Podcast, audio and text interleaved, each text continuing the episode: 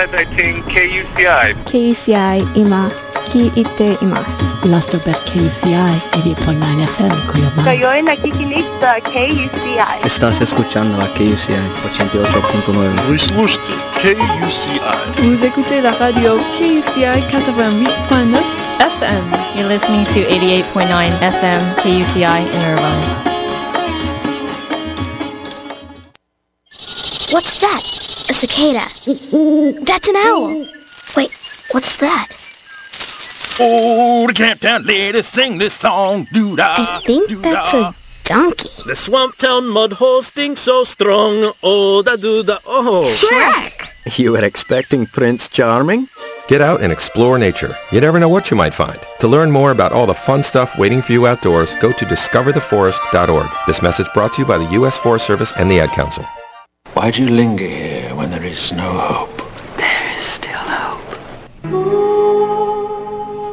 Tempted to think there's no hope for overcoming some of the challenges of modern life? Ask an elf. Or a hobbit. Tune in Tuesdays, four to five p.m. with Milo Lomsdown at your service and... Tanya Tinúviel, the resident K U C I Middle-Earth elf. For What Would Arwen Do on K U C I Irvine, eighty-eight point nine F M, and streaming live on K U C I dot org.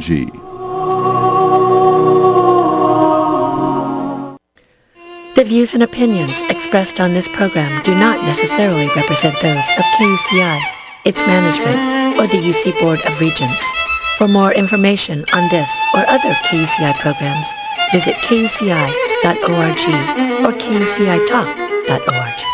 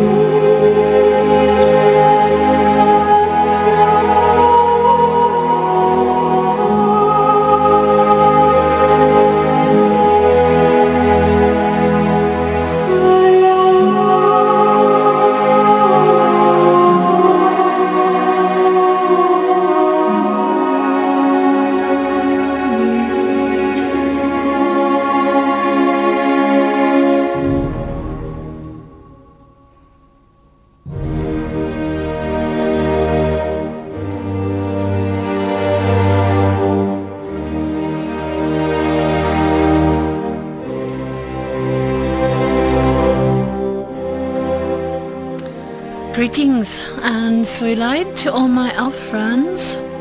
You are listening to K U C I in Irvine, eighty-eight point nine F M, Orange County's alternative radio station and quite possibly the best radio station in the history of Middle-Earth. Welcome to What Would Arwen Do, broadcasting from U C Irvine Tuesdays, four to five p.m. Pacific Time. I am Tanya Tinúviel, the resident K U C I Middle-Earth elf. Welcome and my Govanin, well met. to everyone, whether you're listening live on the radio or joining us live or online.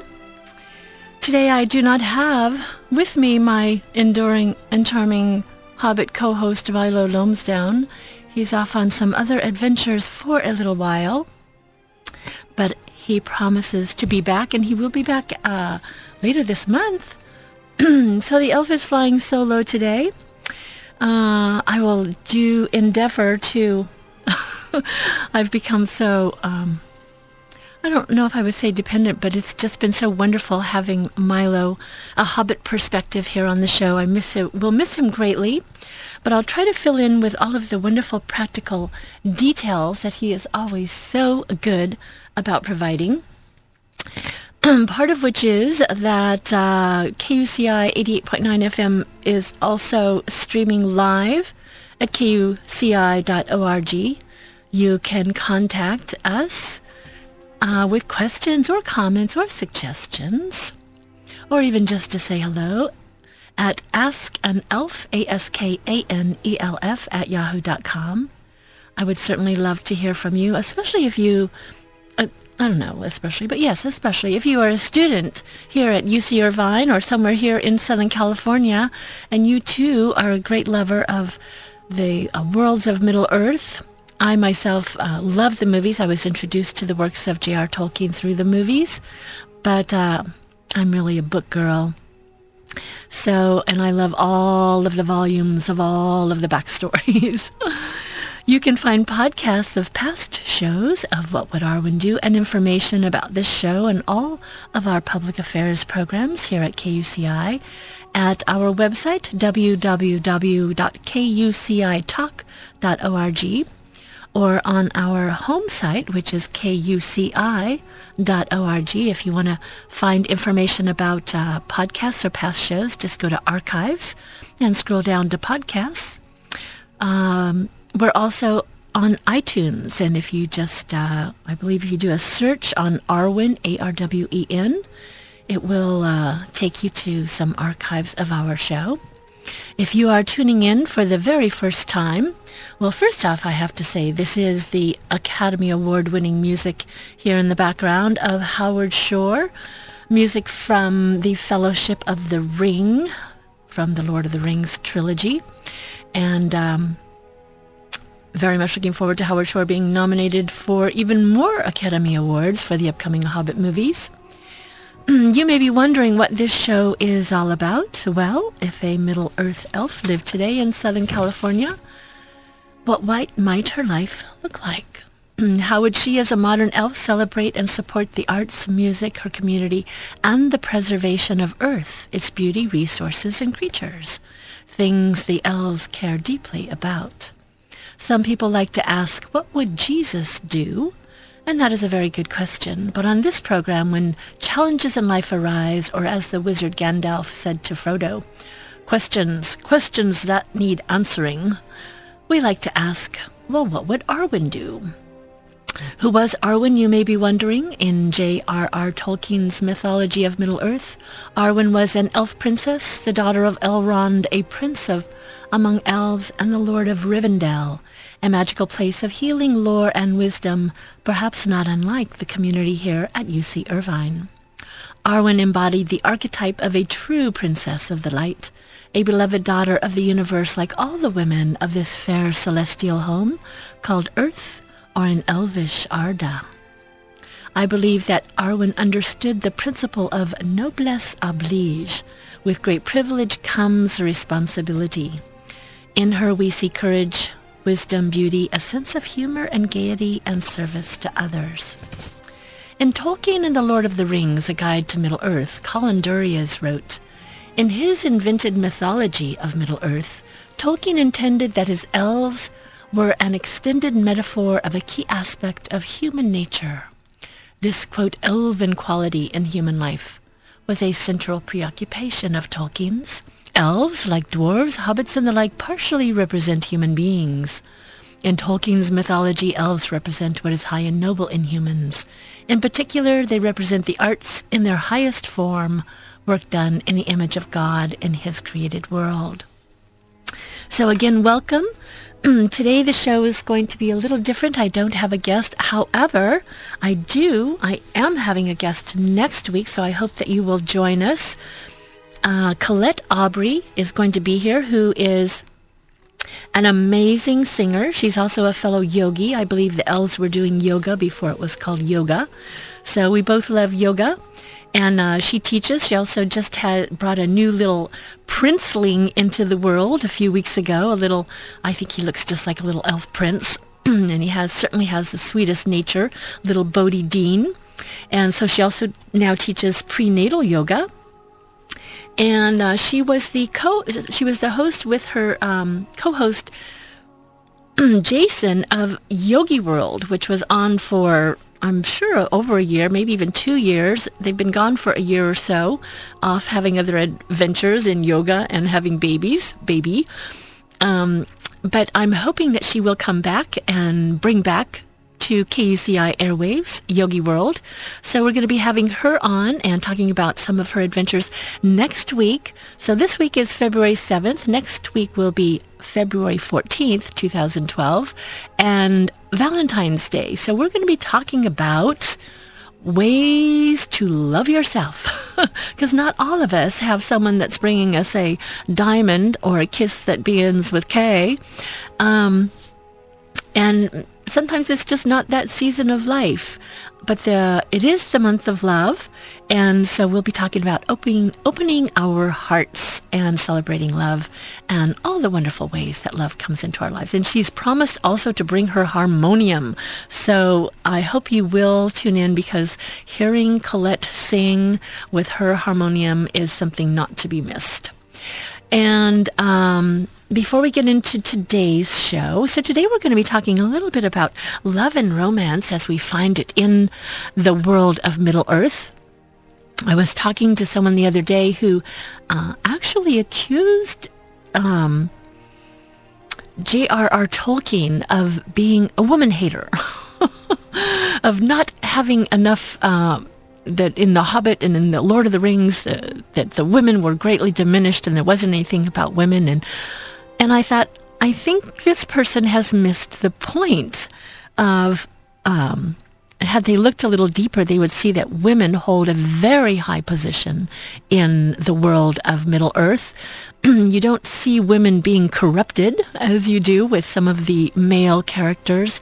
And many of the greatest tales revolve around Uh, women and men. Thingol and Melian, Beren and Luthien, Aragorn and Arwen. So uh, we will be exploring a little bit about this, about that today. And I've got some wonderful clips from J R R Tolkien and some interviews and some music. So hopefully we will be having some fun today. Again, I am Tanya Tinúviel, and you can email me at askanelf at yahoo dot com. So today, as I was preparing this morning, as I was preparing for the show, I was kind of wishing that I had um, editing the sound editing equipment at home to pre-record the program. And my um, position has always been that I really like things to be kind of organic, and I love doing things live, organically, in the moment here in the studio.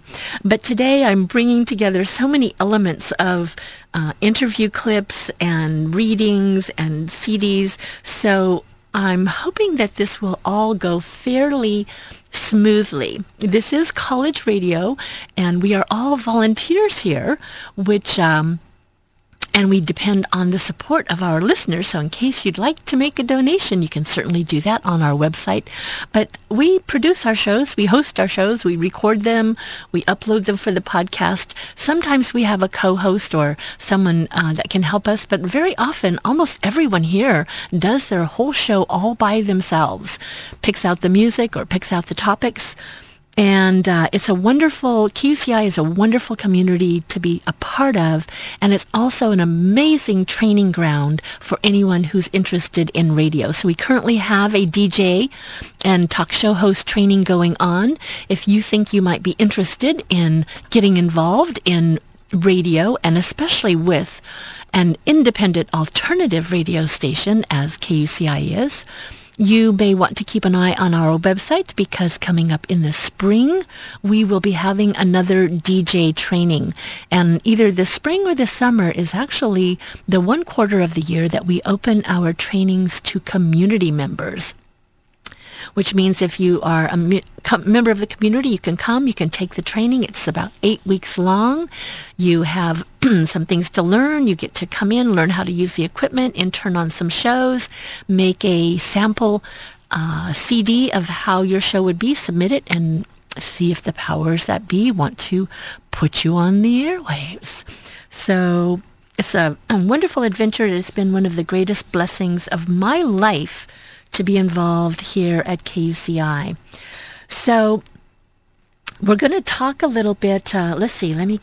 Uh, I don't have the Hobbit here, kind of keeping me on track, although I did number the things that I want to uh, cover today. So, as I mentioned, Colette Aubrey will be here next week.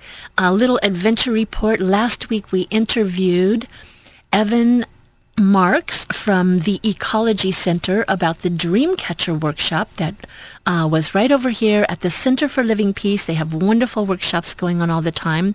Their website is good happens dot org. The Ecology Center is the ecology center dot org. And they are down in San Juan Capistrano. Um, me and Um, one of the princesses, or one of the princesses and I attended the Dreamcatcher workshop because, um, anyway, I'm all involved with this uh, awakening the world one princess at a time and remembering who we are and why we're here. So uh, one of the young princesses and I attended the Dreamcatcher workshop, and it was wonderful over at this um, Center for Living Peace. We learned how to make dream catchers to hang above our beds to catch the good dreams. The bad dreams get caught in the net, in the little web, and uh, with the light of day, they dissolve away. And it was wonderful fun. Uh, the uh, darling girl from the Ecology Center brought all of the materials, and we had willow to make the uh, frame for the dream catchers, and little Princess Lindsay got to make not only a dream catcher for herself, but she had enough of her willow branch left over that she got to make a dream catcher for her uh, new dog, Mickey. Mickey is a rescue dog that's gone, come to live with her, and I got to meet Mickey on um, last Saturday, and he's adorable, little, small, perfect size dream catcher for him, so he wouldn't have any bad dreams either. So you might want to check out the uh, events over there.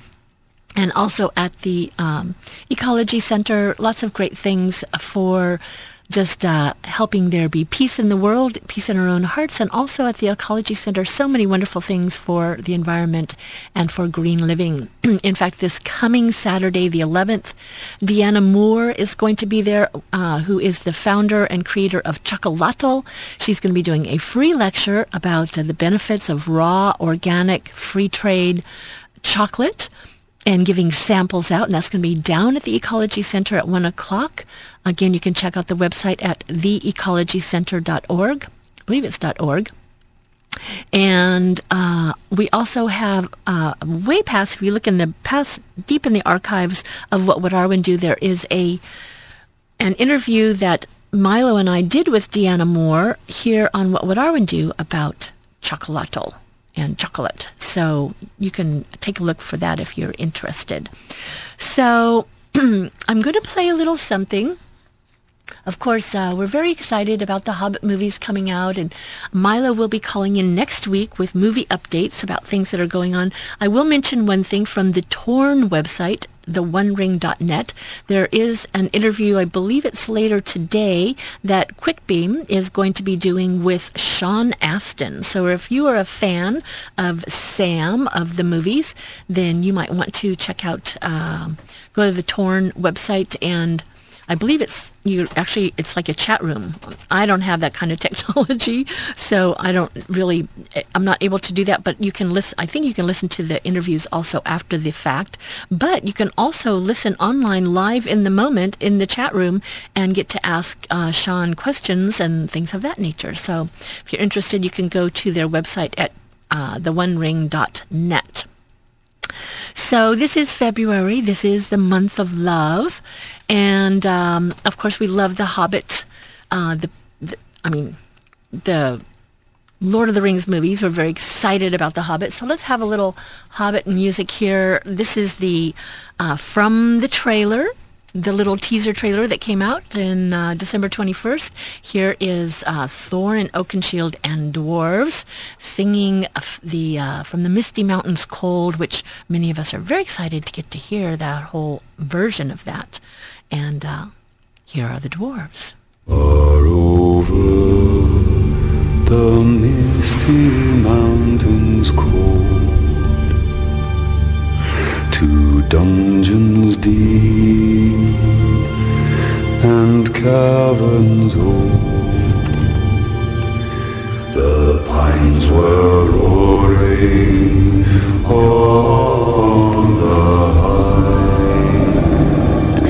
The winds were moaning in the night. The fire was red, it flaming spread. The trees like torches blazed with light. And yes, indeed, we are excited about the Hobbit movies. So I wanted to play first today, I wanted to play a little interview. Um, it's just under a minute long, but it's J R R. Tolkien himself talking about the um, whole conception of The Hobbit. So this courtesy of our friends on YouTube. Uh, but here is the professor himself speaking about how this wondrous little tale came about. This is K U C I in Irvine. The actual beginning, though it's not really the beginning, but the actual um, flashpoint was, I remember very clearly, I can even, I took, um, I can still see the corner in, the, in my house in twenty Northmore Road where it happened. I got an enormous pile of exam papers there, and uh, in, marking school examinations in the summertime is a is an enormous, um, very laborious, and unfortunately also boring. And I remember picking up a paper and actually finding, I nearly gave an extra mark for it, an extra five marks actually. There's one page on this particular paper was left blank, glorious, nothing to read. So I scribbled on it, I can't think why. In a hole in the ground lived a hobbit. The Hobbit, now a classic children's book, was published in nineteen thirty-seven. There you have it, published in nineteen thirty-seven. And that's how it all came about, straight from the professor's mouth. A blank page, just begging for words. A glorious page, he says. So um, we're going to hear a little bit about, because if you have lis- have tuned in before, you know that one of my great passions is to introduce more people to the great volumes of uh, the history of Middle-Earth, the Silmarillion. There's so much wonderful, wonderful things there and written so beautifully. And um, there's, of course, so much talk about the Lord of the Rings and the Hobbit and, you know, were they supposed to be tied together and tied to the Silmarillion? And um, so we're going to hear a little interview from his son, Christopher Tolkien. And this is... Um, Christopher Tolkien talking about The Silmarillion, and Christopher Tolkien is J R R. Tolkien's son, the one who actually is responsible, uh, who we can thank that The Silmarillion is indeed in print, and also all of the, I believe it's twelve or thirteen volumes of uh, affectionately known as Home, history, the history of Middle-Earth. And um, so first I'm going to play a little bit more, this time the Um, an instrumental version of the teaser trailer song, uh, The Misty Mountains Cold, from the Surfing Violinist. And uh, you can find this on YouTube. Uh, just do a little Google, a little search for The Surfing Violinist or The Hobbit, The Surfing Violinist, and it will take you to this is beautiful violin version of The Misty Mountains Cold. And here is The Surfing Violinist.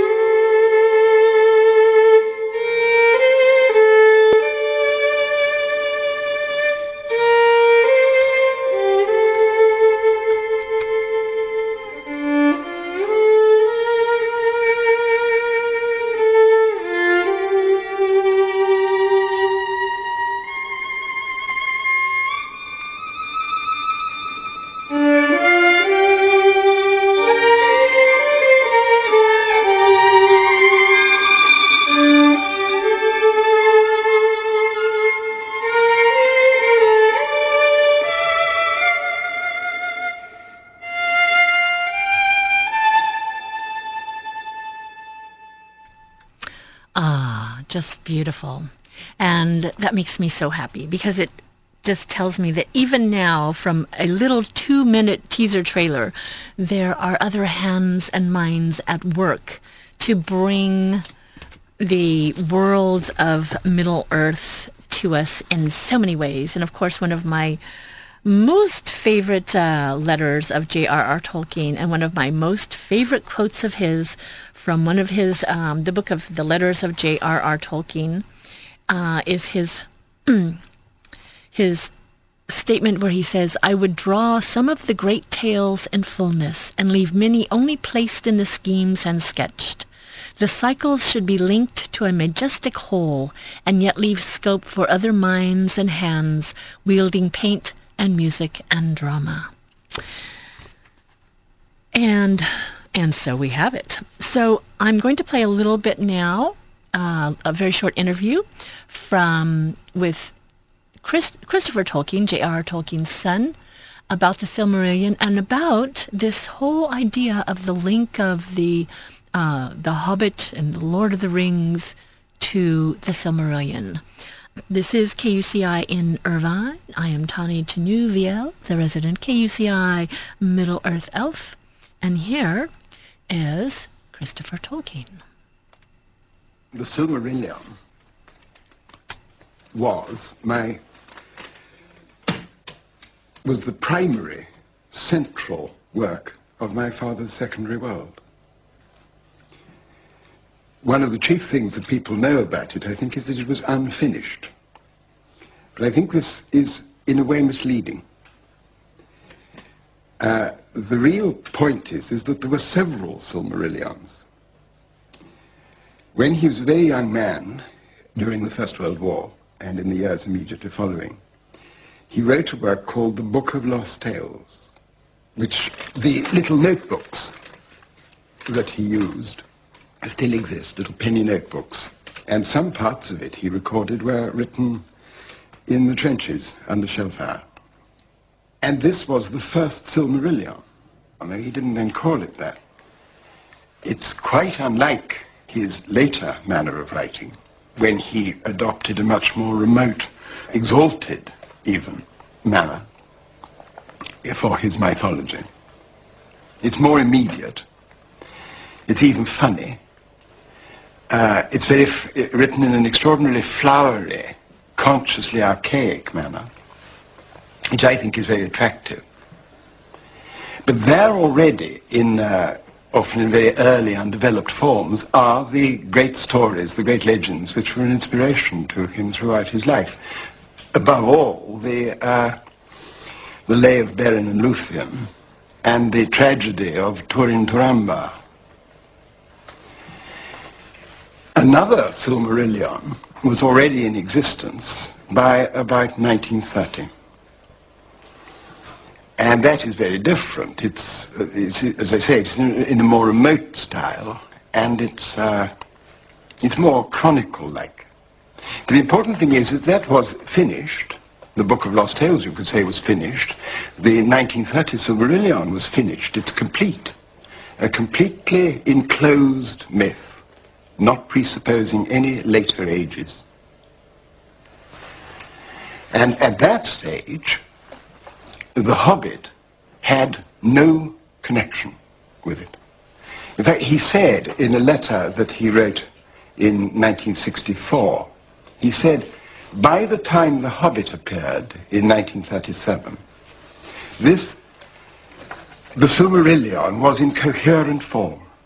The Hobbit was not intended to have anything to do with it. I had the habit, while my children were still young, of inventing and telling orally, sometimes of writing down, children's stories, in inverted commas, for their private amusement. The Hobbit was intended to be one of them. It had no necessary connection with the mythology, by which he means the Silmarillion, but naturally became attracted towards this dominant construction in my mind, causing the tale to become larger and more heroic as it proceeded. Even so, it could really stand quite apart. And so you see, the uh, the famous names of Middle-earth, such as the Misty Mountains, Mirkwood, the great river of Wilderland. They began with The Hobbit and had no necessary association at all with the mythology as it existed at that time. The Lord of the Rings was began as the sequel to The Hobbit. But this dominant construction, in my mind, as he says, attracted everything into it.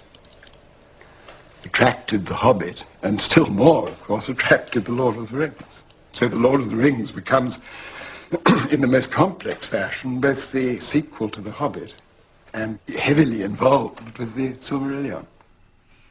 And that is uh, Christopher Tolkien from an interview, and that is available on, you can uh, check that out on YouTube. Uh, Christopher Tolkien on the Silmarillion, and how the, um, actually this larger work of J R R. Tolkien's drew all of these things into it. So The Hobbit just started out as a children's story. Uh, never any intention for all of these things to be linked together. But uh, I, for one, am so glad that they are linked together, because we might never have had this wondrous um, visual world that we have to enjoy through the artistry of all of the people in collaboration with Peter Jackson. So this is our kind of pre-Valentine's Day Uh, show having to do with uh, the loves of Middle-Earth.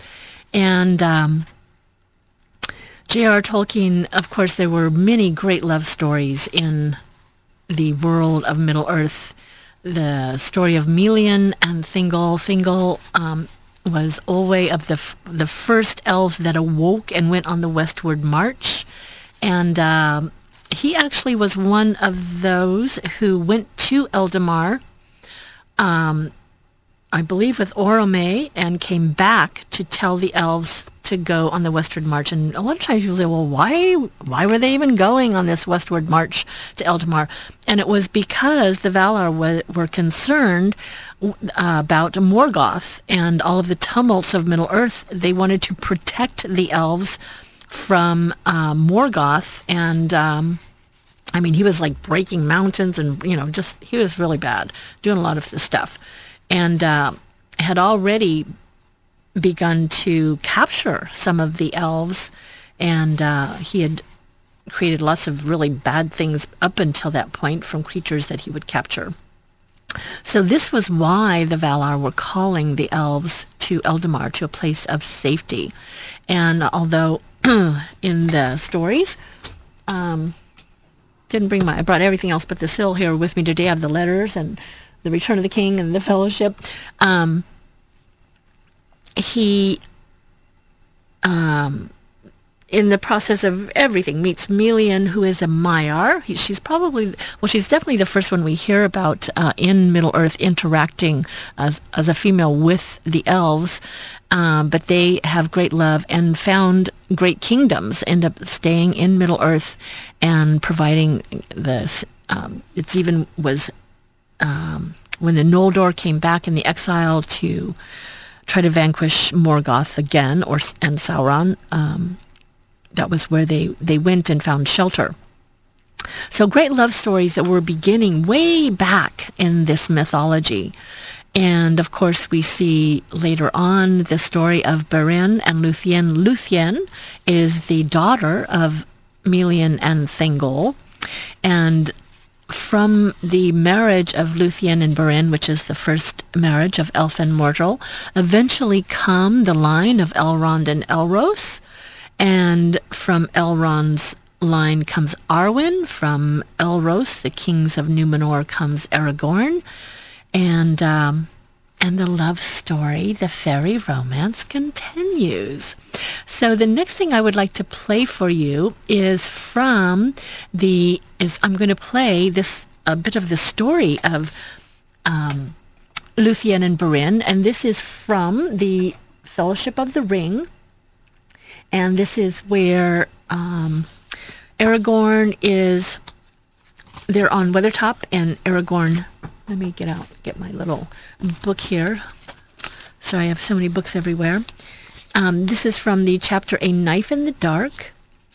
And this is, again, the professor reading his own work from The Lord of the Rings. So here we have the J R R. Tolkien with the Lay of Luthien.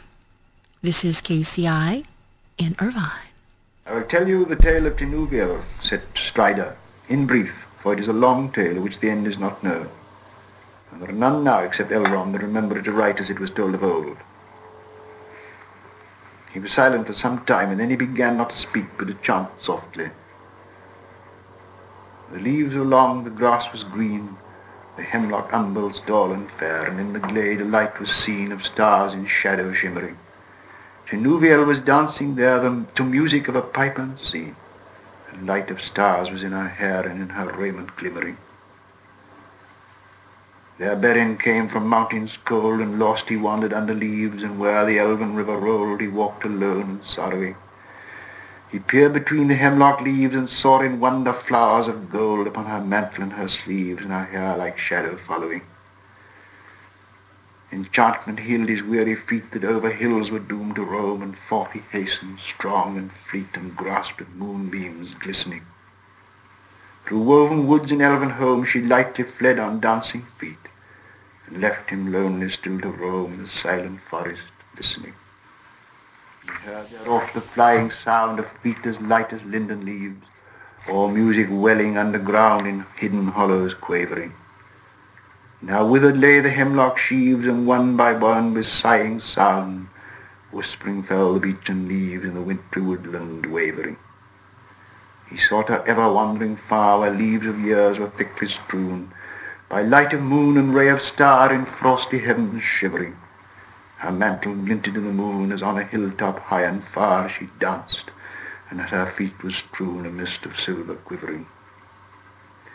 When winter passed she came again, and her song released the sudden spring, like rising lark and falling rain and melting water bubbling. He saw the elven flowers spring about her feet and heal again. He longed by her to dance and sing over the grass untroubling. Again she fled, but swift he came. Tinúviel, Tinúviel, he called her by her elvish name. And there she halted, listening. One moment stood she, and a spell his voice laid on her. Beren came, and doom fell on Tinúviel, that in his arms lay glistening. As Beren looked into her eyes within the shadow of her hair, the trembling starlight of the skies, he saw their mirrored shimmering. Tinúviel the elven fair, immortal maiden elven wise, about him cast her shadowy hair and arms like silver glimmering. Long was the way that fate them bore o'er stony mountains cold and grey, through halls of iron and darkling door and woods of nightshade and morrowless. The sundering seas between them lay, and yet at last they met once more. And long ago they passed away in the forest, singing sorrowless. And that was J R R. Tolkien reading The Lay of Luthien from the the Tale of Tinúviel from A Knife in the Dark from the Fellowship of the Ring. Right after that it goes on and says, Strider sighed and paused before he spoke again. That is a song, he said, in the mode that is called Anathanath among the elves, but is hard to render in our common speech, and this is but a rough echo of it. It tells of the meeting of Beren, son of Barahir, and Luthien Tinúviel. Beren was a mortal man, but Luthien was the daughter of Thingol, a king of elves upon Middle-earth when the world was young. And she was the fairest maiden that ever has been among all the children of the world. As the stars above the mists of the northern lands was her loveliness, and in her face was a shining light. J R R. Tolkien himself mentioned that the tale of Aragorn and Arwen was of primary importance. In one of his letters, he says here, we are to see the overthrow of the last incarnation of evil, the unmaking of the ring, the final departure of the elves, and the return in majesty of the true king to take over the dominion of men, inheriting all that can be transmitted of elfdom inheriting all that can be transmitted of elfdom in his high marriage with Arwen, daughter of Elrond, as well as the lineal royalty of Numenor. He goes on to say, a little bit later in the letter, uh, since we now try to deal with, quote, ordinary life, springing up ever unquenched under the trample of world policies and events, there are love stories touched in, or love in different modes wholly absent from The Hobbit. But the highest love story, that of Aragorn and Arwen, Elrond's daughter, is only alluded to as a known thing. It is told elsewhere in a short tale of Aragorn and Arwen Undomiel. And so we hear um, Aragorn speaking and sharing the tale of Luthien with the hobbits, and he at the time said that he thought that it might cheer them.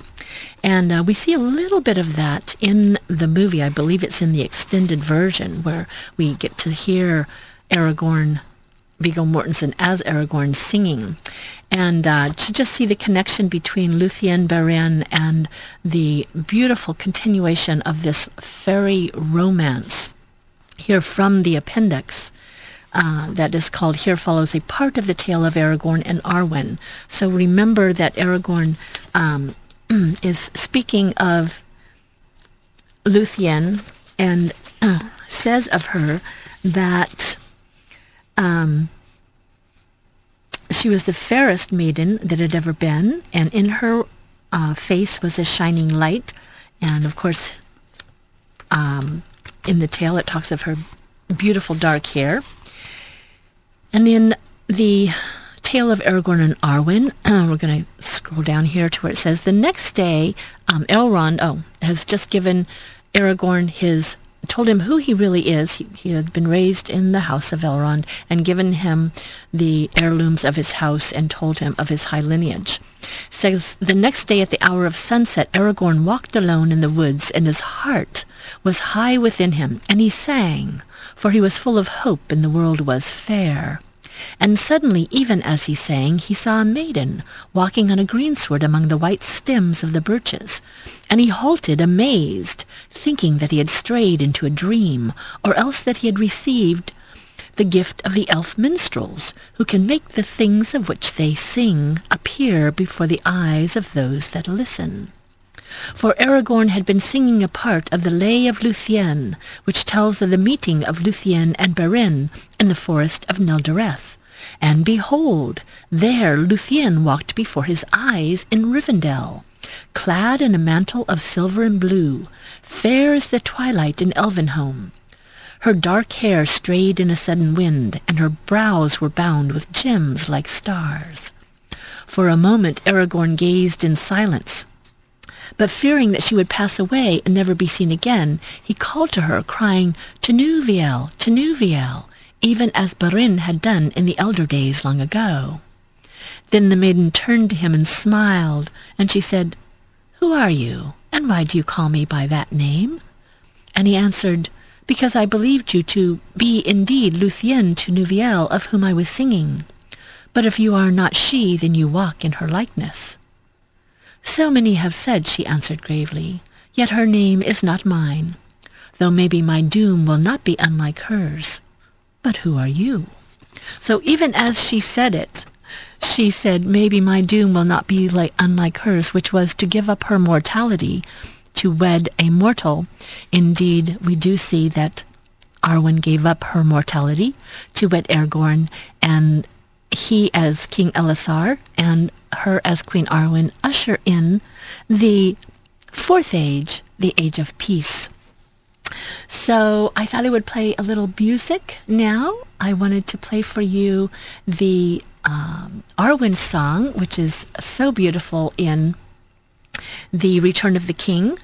And this is from the archives, the Rarities Archives, which you can get only through purchasing the book by Doug Adams called The Music of the Lord of the Rings. It has a whole C D of music from the Lord of the Rings movies that you won't find anywhere else. This is in the movie, or at least parts of it, but this is Arwen's song in full. This is K U C I in Irvine.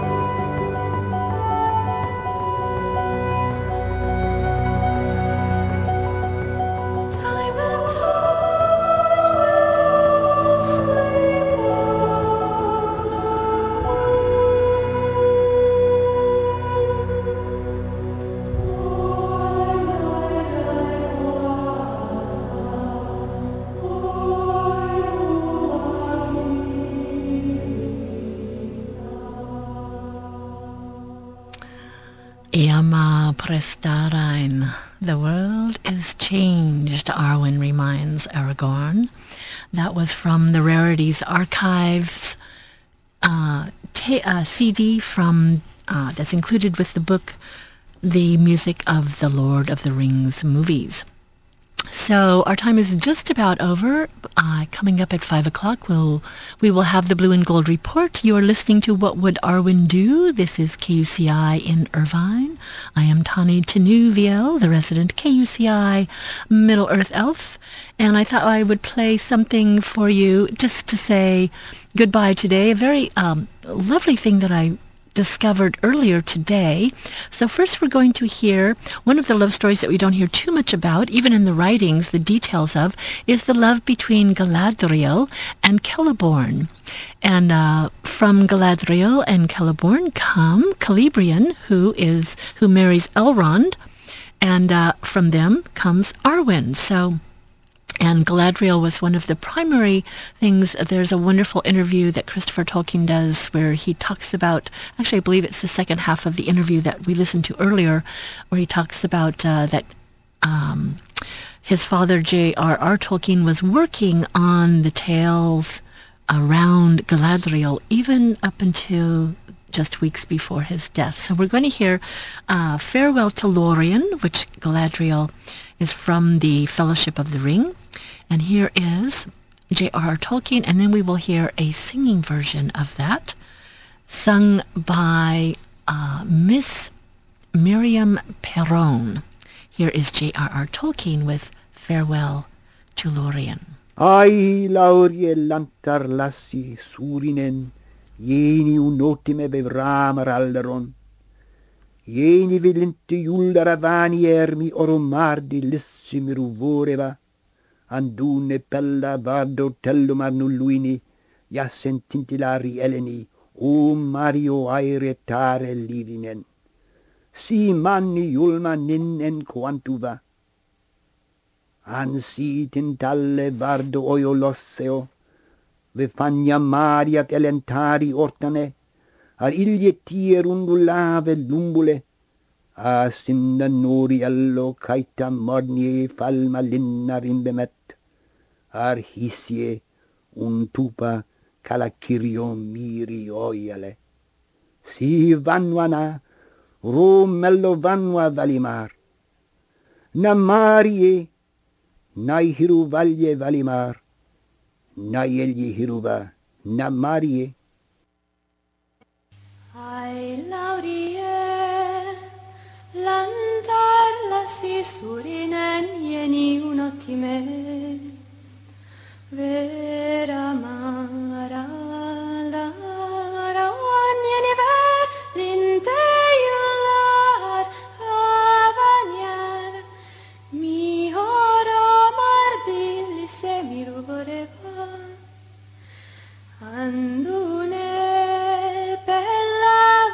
Telumar nuluini jasen, tintilari eleni omario, airetari lirinen, si mani julmaninen quantuvan, ansi tintallen, varda oioloseo e paniar mariat, elentari ortaneari lietiar, umnulave lumbule, arsinda norie locaita mornie.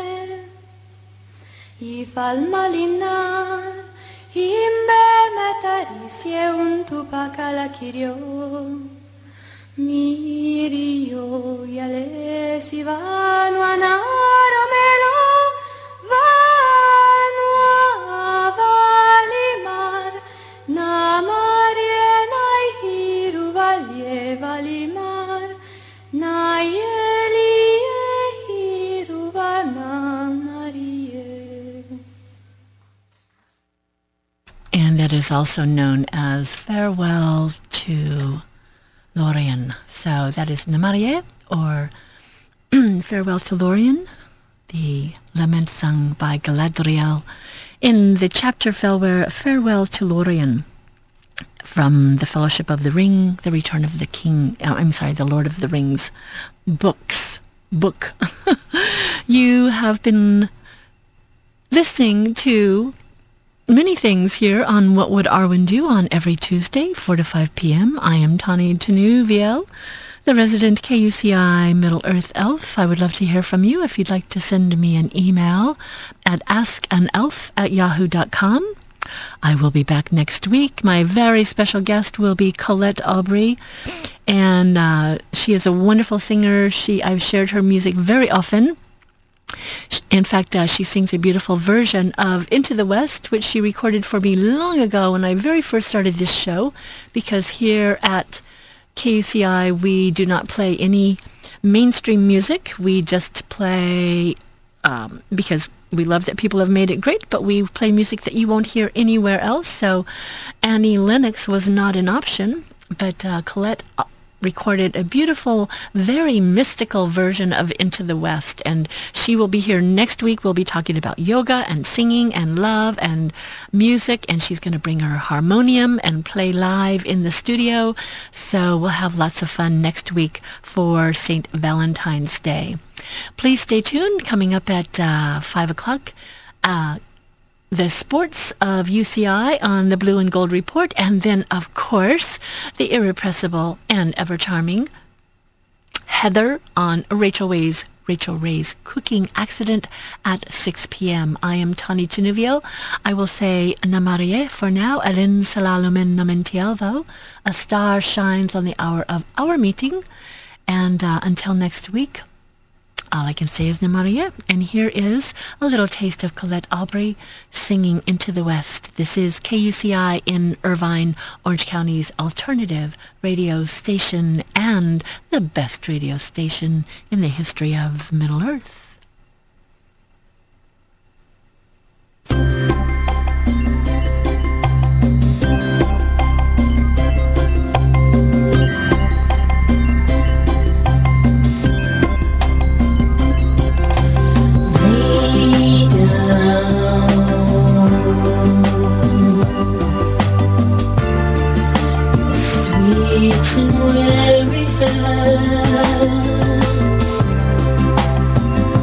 Night is falling.